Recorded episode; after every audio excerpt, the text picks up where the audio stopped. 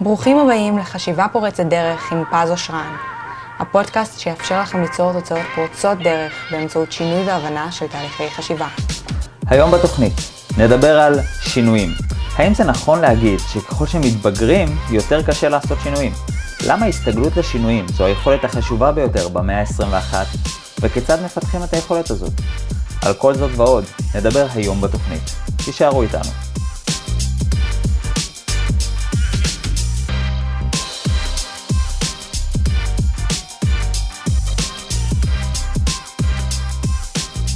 היי, חברים, מה שלומכם? כאן שוב פז, מאסטר לחשיבה פורצת דרך ותקשורת בין אישית. למי שלא מכיר אותי, אני מחבר סדרת הספרים איך להיות מגנט חברתי.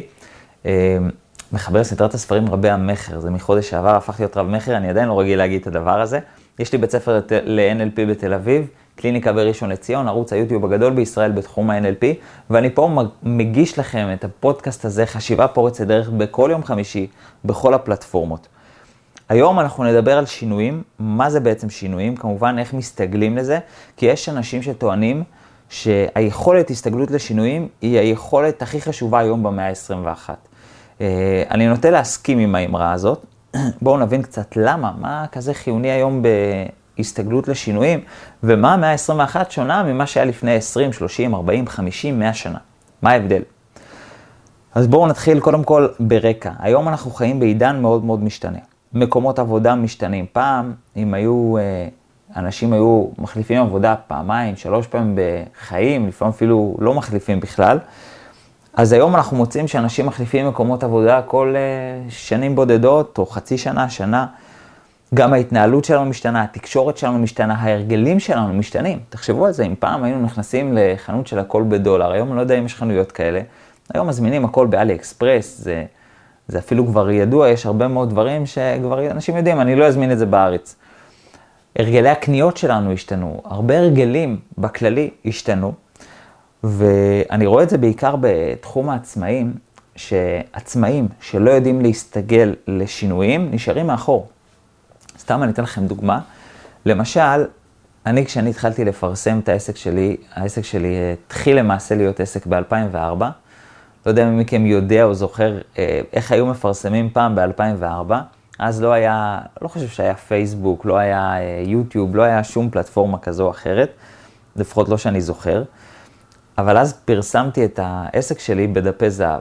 היום אני לא יודע אם מישהו משתמש בדבר כזה, כן? אולי רק בשביל אינסטלטורים או דברים ממש ספציפיים. אבל פעם אנשים היו מקבלים מין ספר גדול כזה לכל בית בישראל, ושם היו פותחים את הערך המבוקש ומחפשים את מה שהם, אה, את, את הבעל המקצוע שהם צריכים, והיה שם ממש את כל המקצועות בכל ישראל, מכל האזורים, עם טלפונים ו, ו, וכן הלאה. וככה הייתי מפרסם את עצמי פעם.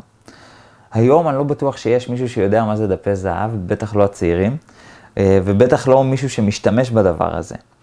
והיום, למשל בפרסום, זה ממש משתנה כל כמה זמן. אני רואה את זה אצל עצמאים, שהם אומרים לעצמם, כן, אולי אני צריך לפרסם בפייסבוק, ועד שהם כבר אין ברירה, יאללה, נו, אני חייב ללמוד את זה, עד שהם לומדים את זה, ועד שהם עושים את זה, כבר פייסבוק הופך להיות לא רלוונטי, זהו, אנשים עברו לסנאפצ'אט, עד שהם לומדים את זה, כבר סנאפצ'אט לא רלוונטי, תעבור לאינסטגרם, ואז כבר זה לא רלוונטי, תעבור לפה, תעבור לטאבולה או אאוטבריין. זאת אומרת, העולם כל כך משתנה, ובעיקר בתחום העצמאים, אלה שלא יודעים להסתגל לשינויים ממש נשארים מאחורה, ואם פעם אפשר להגיד שהחזק היה שורד, אז היום, לפחות אצל בני האדם, זה לא רלוונטי כמה חזק אתה. גם אם אתה יודע להרים 200 קילו, זה לא בטוח שזה נותן משהו, לא בטוח שזה עוזר משהו, לא בטוח שזה ישפר את יכולת ההישרדות של, של אותו אדם. אבל ללא ספק, אם יש לו יכולת הסתגלות לשינויים, בעולם העסקים על אחת כמה וכמה הדבר הזה רלוונטי, וגם בחיי היומיום. אה, אנחנו רוצים לדעת להתמודד עם שינויים, בעיקר כשהעולם ממש כופה עלינו הרבה שינויים ומחייב אותנו לשינויים תדירים אה, שלא היינו רגילים אליהם בעבר. ולכן אנחנו חייבים את היכולת הזאת, וזו יכולת לכל דבר. זה באמת מיומנות שאפשר לפתח. זאת אומרת, כמו שאפשר לפתח את היכולת למשא ומתן, או כמו שאפשר לפתח את היכולת או את השרירים להרים משקולות, או לרוץ, או את סיבולת הלב ריאה, ככה אפשר לפתח את היכולת לשינויים. וזו יכולת לכל דבר, ויש משפט ברפואה שאומר use it or lose it, תשתמש בזה או שתאבד את זה. זה אומר או שאתה משתמש ביכולת שלך להשתנות, או שאתה מאבד את זה, ובאמת רואים אנשים, ואנחנו גם נדבר על זה בהמשך, למה ככל שהגיל מתקדם, אז אנשים יותר קשה להם עם שינויים. אז לכן אנחנו רוצים לפתח את המיומנות הזאת, וזו מיומנות לכל דבר, שכל אחד מכם, כל אחד מהמאזינים נמצא בעצם במקום אחר. וכל אחד אולי גם שואף להגיע למקום אחר, אבל כנראה שכל אחד מכם, בגלל שהוא נמצא במקום אחר, ההתקדמות שלו תהיה אחרת. אדם אחד היא לעשות שינוי קטן, יהיה מפחיד ומאיים, ואדם שני, שינוי קטן זה לא הבעיה, אלא דווקא השינויים הגדולים יותר. אז כל אחד נמצא בעצם במקום אחר, וזה ממש שריר שאפשר לחזק אותו, ואם לא מחזקים אותו, ממש מאבדים את זה, ושינויים הופכים להיות יותר ויותר מפחידים. נדבר על זה כמובן עוד בהמשך הפודקאסט. בואו נדבר אה, קודם כל על ההבדלים האלה. תחשבו על זה שאנחנו גדלנו בעבר, וזה אגב הסיבה שזה הפך להיות אתגר, אנחנו גדלנו באיזושהי סביבה שדווקא חינכה אותנו לזה שחוסר שינוי שווה יציבות וביטחון. זאת אומרת, כמה שתעשה פחות שינויים, אתה תהיה יותר בטוח ויציב. בעבר זה באמת היה ככה. כי אם אדם היה יוצא בגיל 30, היו מפטרים אותו מהעבודה, לך עכשיו תמצא מקום עבודה. אנשים בדרך כלל היו מוצאים עבודה אחת לפני 50 שנה, 100 שנה. היו מוצאים עבודה אחת, שם מתחילים את העבודה ויוצאים שם לפנסיה. היום אין דבר כזה, היום אנשים מחליפים מקומות עבודה כל uh, ממש שנים בודדות. והתפיסה הזאת עדיין משתרשת. הרבה אנשים חושבים שחוסר שינוי הוא יציבות וביטחון. זה לא שקרי לחלוטין, כי עדיין צריך איזו מידה מסוימת של יציבות, של דברים קבועים.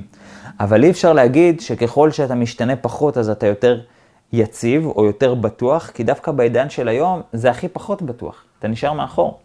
כמו שראינו גם בעידן העצמאים וגם במקומות עבודה. יש הרבה מקומות עבודה שהופכים להיות לא רלוונטיים. שפעם היו משמעותיים, פעם היו רלוונטיים, היום אין, אין מקצועות כאלה, ואנחנו רואים כמה מקומות עבודה נכחדים.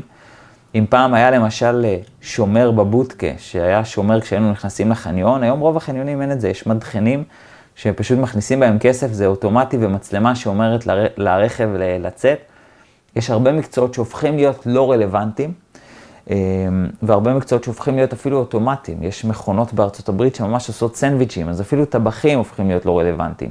אמזון עושה משלוחים באמצעות רחפנים, אז אפילו שליחים הופכים להיות לא, לא רלוונטיים. יש יותר ויותר מקצועות שפתאום מתחילים להיות ממופים וחסרי כל uh, שימוש, וזה מביא אותם למצב שהם חייבים להסתגל לעולם ולדעת איך למצוא את עצמם בעולם הזה, והיכולת להשתנות, למצוא את עצמך שמה, הוא, הוא קריטי. כי אולי כטבח, למשל, יכול להיות שזה יהיה פחות רלוונטי, אבל שף תמיד יהיה רלוונטי, כי שף זה מביא איזושהי מידה מסוימת של יצירתיות. ותמיד יהיה רלוונטי, אני לא בטוח ש... אולי מתישהו בעתיד מכונות יוכלו לעשות את זה, אבל בטח לא בעידן הקרוב. וגם כשמכונות יוכלו לעשות את זה, אז אדם שהוא ממש יודע להסתגל לשינויים, ידע להסתגל לשינוי בהתאם, ולמצוא את עצמו גם משם. ולכן, היכולת הסתגלות לשינויים היא היום מאוד מאוד חשובה, והיא אתגר בגלל שגדלנו לתוך דור שלם, שדווקא חינך אותנו, אל תשתנה. ככל שתשתנה פחות, אתה תהיה יציב יותר ובטוח יותר, ויש לך יותר ביטחון. מה שהיום, כמו שאמרנו, זה לא נכון בכלל. היום אנחנו ממש מוצאים את זה שזה, שהכל משתנה. אנשים לא, לא עם אותם חברים, אנשים לא באותה דירה, אנשים לא באותה עבודה, הכל משתנה, והדבר היחיד שנשאר קבוע זה התפיסה הזאת. והפער הזה הפך להיות, להביא אותנו למצב ששינוי הופך להיות אתגר. הרי על פניו, למה, למה שינוי זה אתגר? מה, אתה רוצה להשתנות? תשתנה, מה הבעיה? אבל זה הפך להיות אתגר בגלל ההבדלים התפיסתיים האלה, שאנשים מחפשים את הקבוע ואת הביטחון, אבל עם מיומנות מאוד נמוכה להשתנות, ו, וזה בעצם מה שמוביל את זה לאתגר. בואו נבין רגע קצת את התקופה ההיסטורית, למה זה ככה. האם זה באמת נכון להגיד למשל שאדם מבוגר מדי לשינויים, או למה אנחנו בכלל דוחים שינויים? בואו נבין את זה קצת ברמה ההיסטורית, ואז כמובן ברמה הפרקטית של מה עושים. תחשבו רגע בעבר, כשהיינו בשבטים, וכל אחד היה לו את השבט הבטוח שלו. למה הוא שבט בטוח? כי עובדה שאני חי. אם לא הייתי חי, זה לא היה שבט בטוח. אז בשבט הנוכחי שאני נמצא בו, זה היה מבחינתי השבט הבטוח.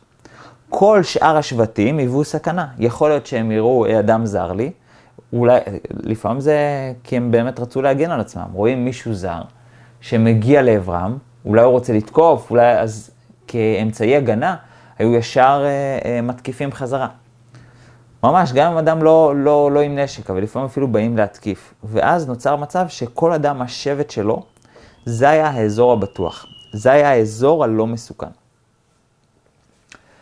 אז כבר בתקופה הפרה-היסטורית, אנחנו כאילו כבר הושרש לנו בראש כמה שפחות שינויים, כי שינוי עלול לעלות לך בחיים שלך. זאת אומרת, אתה עלול להביא את עצמך למצב שאתה מת, שאתה לא תרבה את עצמך, שלא יהיה לך שושלת להמשיך, רק בגלל שרצית שינוי, ולכן עדיף כמה שפחות שינוי. תחשבו על זה שבמיוחד בעבר, שינוי מהווה סיכון מסוים. גם, גם, גם היום וגם בעבר. הרי היום, אם אנחנו עושים שינויים, אז יש סיכוי שדברים לא יצליחו או ייכשלו. ולמוח כישלון זה הרבה יותר גרוע מאשר חוסר הצלחה. כי חוסר הצלחה, בסדר, לא נורא, אז לא הגשמתי את עצמי או לא הרווחתי איזשהו משהו, בסדר. אבל כישלון זה משהו שיפגע בי בסטטוס החברתי, זה משהו שיפגע בי ב, אה, ביכולת להתרבות, או אולי אפילו בביטחון של השבט שלי, זה עלול להיות סכנה. אז לכן, בשינוי יש סיכון מסוים, ש... לא תמיד המוח רוצה לקחת את זה על עצמו. ואני רוצה שתזכרו משפט חשוב, אני חוזר עליו הרבה כשאני מלמד מסרים תת-הכרתיים בפרקטישנר, אה, אבל זה משפט באמת חשוב שאתם יכולים לקחת אותו גם, גם אליכם. המוח שלנו הוא מתוכנת להישרדות, הוא לא מתוכנת להצלחה. אני אחזור על המשפט, המוח שלנו מתוכנת להישרדות, הוא לא מתוכנת להצלחה. אם אנחנו רוצים להצליח, אנחנו צריכים לתכנת את המוח מחדש, אבל המוח שלנו בדיפולט שלו, באוטומט שלו, בברירת מחדל זה קודם כל שאנחנו נהיה, נשרוד, שאנחנו נהיה חיים. זה מה שחשוב. כל עוד אנחנו שורדים, גם אם לא נצליח, זה עדיף למוח מאשר יאללה, אה, לך לכיוון ההצלחה שלך. ולכן ככה המוח בעצם מתוכנת, ו- ואנשים שבאמת אה, למדו להסתגל לשינויים, אז הם גם למדו לתכנת את המוח מחדש, וממש לעבוד עם זה, שהמוח יהיה מתוכנת להצלחה ולא להישרדות. זו הסיבה שאפשר לראות, גם למשל בבחירות, אנשים יותר יעדיפו להצביע על ביטחון מאשר על כלכלה. כן, תחשבו, כלכלה זה הצלחה. ביטחון, או מצב ביטחוני, זה, או גם אפילו המצב שלנו בעולם. מישהו שהוא יודע לדבר באנגלית, או יחסי חוץ, או דברים כאלה, זה סטטוס חברתי, זה השושלת שלנו, זה זה שנמשיך להתקיים פה. זה יותר ידבר לאנשים ברמה ההישרדותית, המוח בעצם מכוות לזה, הרבה יותר מאשר ההצלחה, ויהיה לך יותר כסף ותצליח כלכלית, ו... זה, אנשים חושבים ככה, רק אנשים שהרגילו את עצמם לחשוב ככה, אבל באוטומט שלו, באופן שבו נולדנו, המוח קודם כל מתוכנת להישרדות. ולכן בשינוי כלשהו יש סיכון. והמוח שלנו רוצה להפחית סיכונים, כדי שאנחנו לא נביא את עצמנו למצב שאנחנו מאיימים על ההישרדות שלנו, שאנחנו מאיימים על השושלת שלנו, על ההתרבות שלנו. עכשיו, בואו נוסיף נתון נוסף. ככל שאנחנו מזדקנים, אז גם שינויים הופכים להיות מסוכנים יותר. אם בעבר למשל רציתי לשנות שבט, אז אם אני צעיר, לא נורא. אני יכול לצאת למלחמה, אני יחסית חזק. אבל אם אני בן 60, אז עכשיו לצאת למלחמה, בעייתי. גם נגיד להפסיד כסף או רכוש. כשאתה צעיר, בסדר, אתה עוד תסתדר. אבל כשאתה מבוגר יותר ויש לך ילדים, או משפחה, או שבט, או קומונה קטנה, לדאוג לה, אז זה כבר הופך להיות הרבה יותר מסוכן. כן, גם בעידן שלנו אנו. ככל שאנחנו צעירים יותר, אז, אז שינוי הוא, הוא הרבה פחות סיכון לנו. אבל ככל שאנחנו מתקדמים, תחשבו על זה, נגיד חייל משוחרר שמפסיד 10,000 שקל, שזה סכום כואב שלא זה, אבל בוא נגיד, אני לא יודע איזה אסון כבד יהיה מזה. אבל לצורך העניין, מישהו שיש לו משפחה וילדים שמפסיד 10,000 שקל, זה כבר הרבה יותר כבד. ולכן לקחת סיכונים בגיל מתקדם יותר, זה הרבה יותר מסוכן. ולכן ככל שאנחנו מתבגרים גם, אנחנו אה, מפחדים יותר משינוי.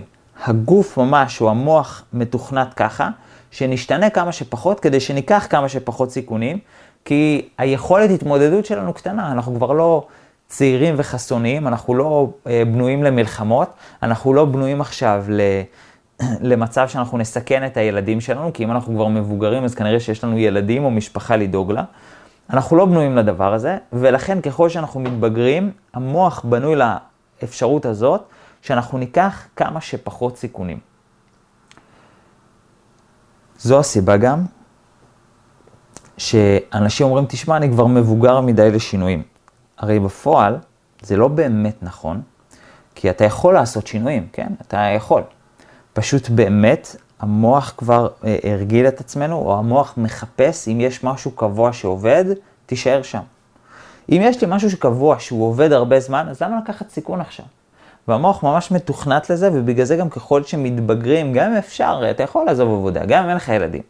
אבל פיזית המוח מתוכנת לזה, שנעשה כמה שפחות שינויים ככל שנתבגר. בגלל זה אגב, מייסד של הליבאבא, שכחתי את השם שלו, ג'ק מה אני חושב, אחד המשפטים שלקחתי ממנו, אחד ה, אחת העצות הטובות ביותר שלקחתי ממנו, זה שבגילאים הצעירים שלך, שזה 20-30, תעשה כמה שיותר טעויות. ואני מקבל את זה על עצמי, אני באמת עשיתי המון טעויות בחיים, ואני בעד עוד אה, להמשיך לעשות כמה טעויות בגיל הזה, כי ללא ספק שמתבגרים, אז אולי זה קצת יותר מאתגר לקחת סיכונים. אבל ככל שאתה צעיר, תעשה כמה שיותר טעויות, קח כמה שיותר סיכונים, תאפשר לעצמך, כי בהמשך לא בטוח שאתה יכול. ולכן, אם שינוי שווה סיכון, אז אתה גם יכול להתמודד יותר עם שינויים, שכבר התמודדת עם, עם סכנות, שכבר התמודדת עם כישלונות. אז, אז זה איזושהי עצה שלקחתי ממנו. נחזור חזרה להסבר הפרה-היסטורי שלנו. אז כמו שאמרנו, שככל שהגוף מתקדם, ככל שאנחנו בעצם מתבגרים, המוח מכוון את זה שאנחנו ניקח כמה שפחות סיכונים, ובשביל שניקח כמה שפחות סיכונים, נעשה כמה שפחות שינויים. כי אם יש משהו שעובד לי הרבה זמן, למה לקחת סיכון עכשיו? זה עובד, אני חי. אני, אני יכול עוד להמשיך להרבות את הזרע שלי, כי זה מה שחשוב למוח, להתרבות. זה הישרדות והתרבות. אז, אז אני יכול לעשות את זה, אז אין שום סיבה להפסיק את זה. ולכן יש משהו שעובד, אני חי עד עכשיו, תמשיך לעשות את זה. עכשיו כמובן אנחנו רוצים גם להגיע לפרקטיקה, ואז לשאול, אוקיי, אז מה עושים? אם אנחנו רוצים לפתח את היכולת שלנו להשתנות, כי אנחנו מבינים שבמאה ה-21 זה באמת מיומנות חשובה. זה מיומנות שהיא, ללא ספק, אין ספק שהעולם לא יהיה כמו שהוא היום בעוד עשר שנים. אנשים יודעים את זה כי עובדה שהוא לא אותו דבר כמו לפני עשר שנים, או לפני עשרים שנה. העולם ממש לא אותו דבר, ובלי היכולת להתמודד עם שינויים, אנחנו נשארים מאחור. ואולי אין לנו אה, שבט שידחה אותנו, אולי לא נצא למלחמה, אבל אם יש משהו שרלוונטי, אז אז אדם יאבד את מקום העבודה שלו, או אדם אה, אה, ימצא את עצמו באיזשהו מקום אה, מאחור, אה, כשהוא לא יודע ממש לעבוד עם מה שקורה עכשיו, או למצוא את עצמו לבד, ולכן אנחנו רוצים את היכולת הזאת. אז מה עושים? איך בעצם אנחנו מפתחים את היכולת הזאת? אחד, מתחילים בקטן. שינויים קטנים ככל האפשר, ותמצאו את הבלנס הזה, בין איזשהו שינוי שלא יהיה מאיים עליכם, לבין שינוי אה, קטן ש... שהוא עדיין שינוי. אני אתן לכם דוגמה, יום אחד ישב אצלי בקליניקה, מישהו שהוא בא אליי ואומר לי, תשמע פז, אני רוצה, אני באתי אליך בשביל נושא של ירידה במשקל. אם יש מתוקים ויש שוקולדים וכאלה, אני מתפתח חבל על הזמן ואני מוצא את עצמי אוכל ואני לא יכול לשתות בעצמי. שאלתי אותו, אוקיי, מה כבר עשית? אצל מי היית? ואז הוא נתן לי איזו רשימה של מלא מנטורים מוכרים, הייתי אצל זה, והייתי אצל ההיא, והייתי אצל, אצל זאתי, ואצל פה, ואצל שם, ואצל ההוא, והמאסטר הזה, וה... ורשימה ארוכה של אנשים שהוא אומר, אף אחד לא הצליח. עכשיו, כשאני שומע את הדבר הזה, הפחד שעולה לי, זה לא להיכנס לרשימה הזאת. זה בכל זאת, יש לי סטטיסטיקה מאוד מאוד טובה עם האנשים שאני עובד איתם, אני שואף לשמור עליה. יש לי אחוזי הצלחה מאוד גבוהים, וכאילו פתאום אני רואה, אוי, יש כאן אחד שעלול לאיים על זה. ואז זה עושה אותי דרוך יותר. בואו נהיה כמה שיותר מרוכזים כדי שלא ניכנס לסטטיסטיקה הזאת, כי אנחנו לא רוצים שאותו אדם ילך לאיזה מנטור אחר, הייתי אצל זה, הייתי אצל ההוא, הייתי אצל ההיא, והייתי אצל פז ולא עזר לי. זה הדבר האחרון שאני רוצה. אז שאלתי אותו קודם כל שאלה אחת לפני זה, אמרתי לו, תגיד לי, איזה שינויים הצלחת ליצור בחיים? תספר לי על שינויים שעשית, איזה שהם שינויים. והוא יושב על זה והוא חושב על זה, לוקח דקה, אומר, מה בעיה, עשיתי. אמרתי, אוקיי, זה והוא חושב, והוא קולט שהוא לא מוצא. ואז הוא אומר, רגע, לא יכול להיות שלא עשיתי, שנייה, בטוח עשיתי משהו, הוא חושב, הוא חושב. ואז הוא אומר, אתה יודע מה? אתה צודק. אני לא עשיתי שום שינוי, זאת אומרת, הכל אצלי בדיוק אותו דבר, ולא זכור לי אפילו שינוי שעשיתי בעצמי. אתה יודע, תשמע, אני בעד שתשמור על המטרה הזאת, של אה, לרדת במשקל ולשנות תזונה והכל, אבל זה נראה לי שינוי דרסטי מדי, הרבה מעבר ליכולת שלך להשתנות כרגע. זאת אומרת, זה בסופו של דבר שריר, היכולת להשתנות זה שריר. עכשיו, ברור שאני יודע לעבוד עם תת המודע וכאלה, אבל אני העדפתי לא לקחת סיכון, שלא יגיד, הנה הוא עשה את ה... אני העדפתי קודם כל לפתח את יכולת השינוי, ואז לעשות את הטכניקה כדי ללכת על, על בטוח. אבל תקשיב, אני אעבוד איתך, הכל טוב, לא לוקח לך כסף על הפגישה הזאת, אני אעבוד איתך אחרי שתפתח את היכולת שלך להשתנות. זאת אומרת, בוא תקבע איזה שהם שינויים קלים, שאתה תתחיל אה, להעלות את רמת הקושי שלהם, אבל תיקח את הקטן שבקטנים ותתחיל לתרגל אותו. ואז הוא אמר, אוקיי, מה הבעיה? אז אני, נגיד, אם אני קושר ידיים, אם אני קושר אה, שרוכים של הנעליים, קודם את ימין ואז שמאל, אז אני אקשור קודם את שמאל ואז את ימין. אגב, כמה שהשינוי הזה נשמע קטן ופשוט, הוא באמת היה לו מאתגר. לעשות את השינוי הקל הזה. אבל זה היה מצוין, כי זה הצליח לו. אמרתי לו, יופי, עכשיו תעלה את הרמה. ואחרי בסביבות החודש וחצי, חודשיים, אם אני זוכר נכון, זה פרק הזמן, שהוא כבר העלינו בהדרגה את רמת הקושי לשינויים, אז לקחתי אותו לעבוד איתו, אז גם הייתי בטוח, ואז באמת ראינו תוצאות. עכשיו, יכול להיות שגם היינו רואים תוצאות לפני כן, אבל ללא ספק, כשאדם רוצה לעשות איזשהו שינוי, ולעשות שינוי תזונתי, זה שינוי שהוא לא קטן. אדם לא יכול לעשות את זה כששריר השינוי מנוון אצלו. זה יהיה ממש מאתגר וזה מתכון לאכזבות ולתסכולים, לעוף, למה זה לא עובד לי ולמה זה לא מצליח לי. וכדי לא להגיע לשם, אתה רוצה לעשות שינוי גדול, בוא תתחיל משינויים קטנים, תפתח את היכולת להשתנות, תפתח את היכולת להסתגל לשינויים, ואז משם תגדיל, וזה יכול להיות כל שינוי קטן שתרצו. זה יכול להיות לצחצח שיניים במקום יד ימין ביד שמאל, זה יכול להיות לשלב ידיים הפוך, זה יכול להיות uh, להתקלח בעיניים עצומות, זה יכול להיות כל שינוי שאתם רוצים, וכל פעם להעלות את רמת הקושי עד שכבר התרגלתם לזה. וברגע שאתם הצלחתם לעשות את זה, אתם יכולים להעלות את רמת הקושי, ואז להגיע לשינויים הגדולים שאתם רוצים ליצור. ממליץ לעשות את זה אפילו קבוע בחיים. זאת אומרת, בסופו של דבר הגוף שלנו, המוח שלנו שואף ליציבות, שואף להיות אותו דבר.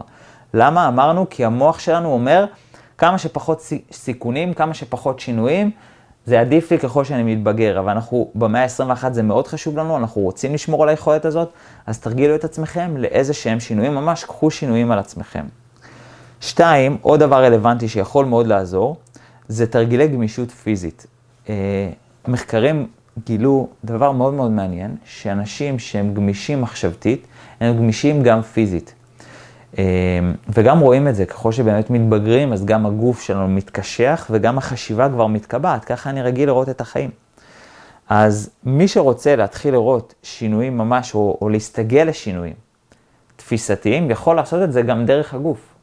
הגוף והנפש ממש אחד הם, והם משפיעים אחד על השני, ולכן, אם אנחנו רוצים ליצור שינויים, אז אפשר גם להגמיש את הגוף, ולעבוד על כל מיני תרגילי גמישות, ואם תיכנסו ליוטיוב או לכל, אה, אפילו חדר כושר, מדריך כושר, תגידו לו, תקשיבו, אני רוצה לפתח את הגמישות, ישמחו ללמד אתכם, פילאטיס עובד על הדברים האלה, גם יוגה, יש הרבה מאוד תחומים שעובדים על נושא של גמישות, מאוד מאוד, אה, גם מאוד כיפי, כן, אבל זה מאוד מאוד עוזר.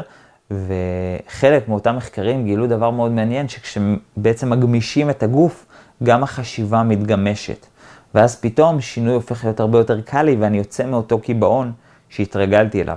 ולכן מי שרוצה לפתח את היכולת להסתגל לשינויים ולעבוד עם שינויים, יכול לעבוד עם זה הפוך. דרך הגוף, ואז לראות את השינוי בחשיבה. אז זה דבר שני. דבר שלישי, זה גם לחשב סיכונים. יש, אפשר לעשות שיעור שלם על איך מחשבים סיכונים, זה באמת אה, שיעור ומודל בפני עצמו, אבל בסופו של דבר, האידיאל, או המקום שבו אנשים מפחדים ממנו, זה שהם יגיעו למצב שהם יעשו הרבה שינויים ויקחו הרבה סיכונים, במיוחד שיכולת ההתמודדות אולי כבר יורדת עם הגיל, ולא רוצים להגיע למצב הזה, אז, אז כבר נמנעים מראש מכל שינוי. מה שלא נכון לעשות. לא, לא צריך להימנע מכל שינוי, צריך להימנע אולי משינויים ספציפיים. אולי שינויים מסוימים, נגיד, סתם דוגמה, לעבור עכשיו דירה, אה, אם אני בגיל 39, בסדר? ויש לי ילדים, אה, זה, לא יודע מה, בסדר? גם זה נראה לי בסדר. אבל אולי שינויים שהם באמת, או להשקיע הרבה מאוד כסף שאסור לי להפסיד אותו, בסדר? יש כל מיני שינויים שאולי מאיים, או עכשיו להתחיל מקצוע חדש, כשכבר, כל, כשכבר יש לי משכנתה על הראש. יש שינויים שהם יותר מסוכנים בגיל מבוגר, ולכן נכון לחשב אותם.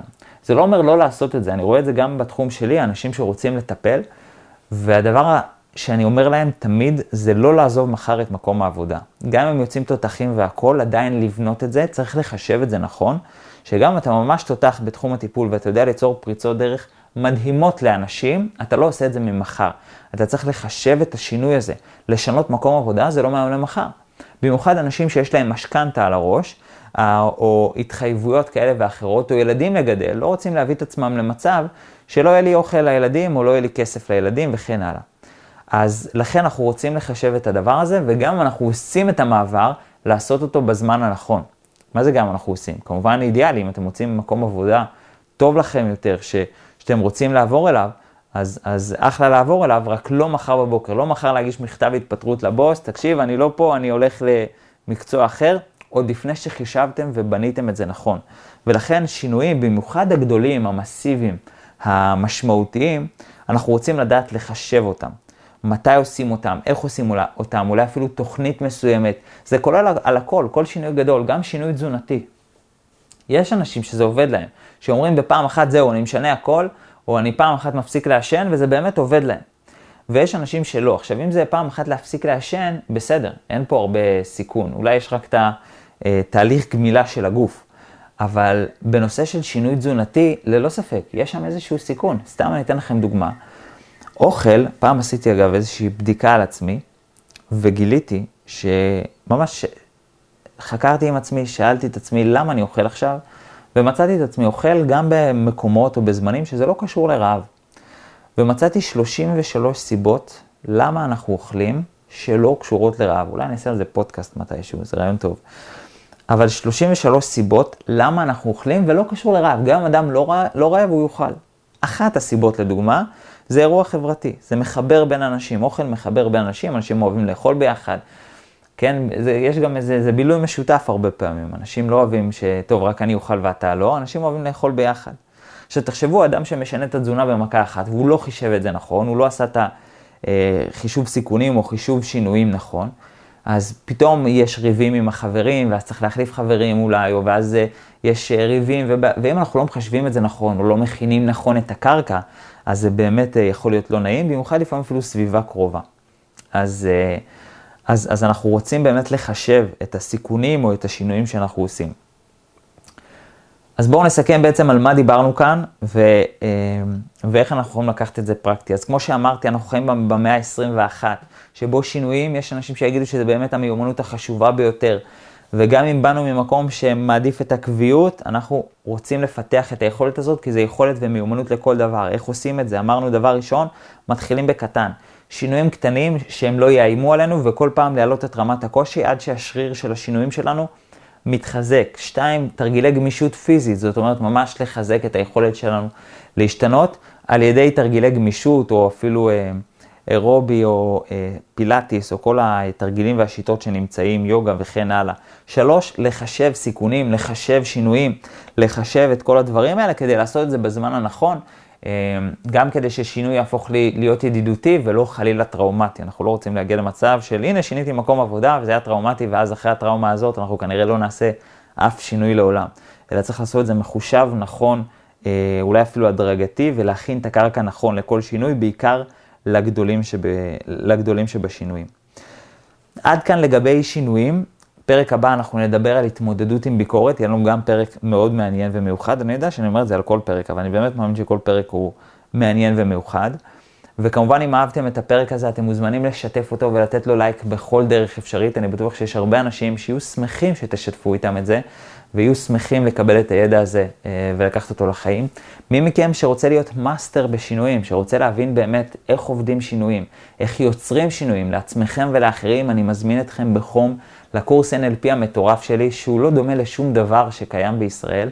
גם תפגשו עוד קורס שיש לו את אותו title, שהוא קורא לעצמו קורס NLP או קורס NLP practitioner, זה באמת לא אותו דבר.